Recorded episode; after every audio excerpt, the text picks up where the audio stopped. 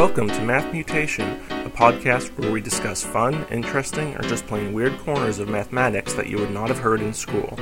Recording from Hillsboro, Oregon, this is Eric Seligman, your host. And now, on to the math. Math Mutation 40, Death by Theorem. I'm sure you remember learning in school about irrational numbers, numbers that cannot be expressed as a ratio p over q of two integers p and q. How do we know that such numbers even exist? In fact, this isn't totally obvious. In ancient Greece, the cult led by Pythagoras preached that all numbers, and all of reality in general, could be expressed as ratios of integers. Around the year 500 BC, though, Pythagoras' disciple Hippasus of Metapontum conclusively proved that such numbers do exist, and that the square root of 2 in particular is irrational. Rather than incorporating this new knowledge into their beliefs, the Pythagoreans declared Hippasus a heretic. According to some legends, he made his discovery of irrational numbers while traveling at sea with a group of fellow cult members, and was thrown overboard before they reached land. As a result, Hippasus never published his proof, or at least never published it in any work that survived to the present day, though the knowledge passed secondhand to various sources. So, how do we know that the square root of 2 is irrational? The most common proof taught these days starts with the assumption that you've expressed root 2 as a fraction p over q, with this fraction in lowest terms, and then shows that both p and q must be even.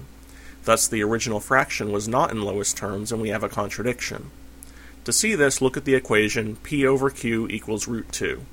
Square both sides to get p squared over q squared equals 2. Then p squared equals 2q squared. This shows p squared is even, and for that to be true, p must be even, since the square of an odd number is always odd. But if p is even, then p squared is not only even, but also divisible by 4, so we can divide both sides of p squared equals 2q squared by 2 and see that q must be even by the same line of reasoning. Browsing this topic on the net, I was surprised to learn that this concise and convincing algebraic proof was almost certainly not the one created by Hippasus. I probably shouldn't have been surprised.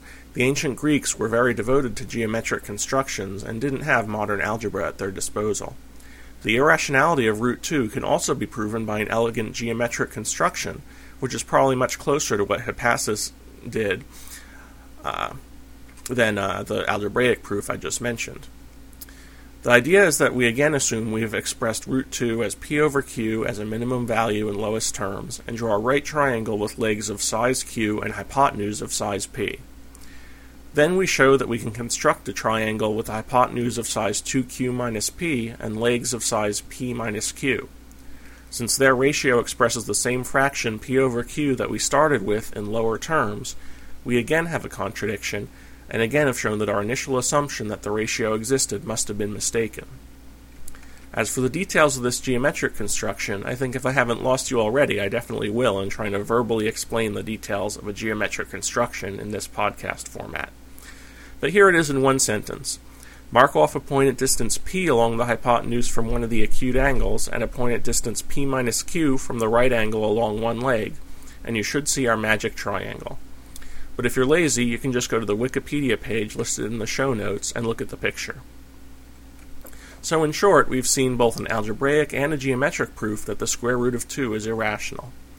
I always find it fun when I see something I already know proven by a totally different method, especially when I'm not thrown off a boat for it.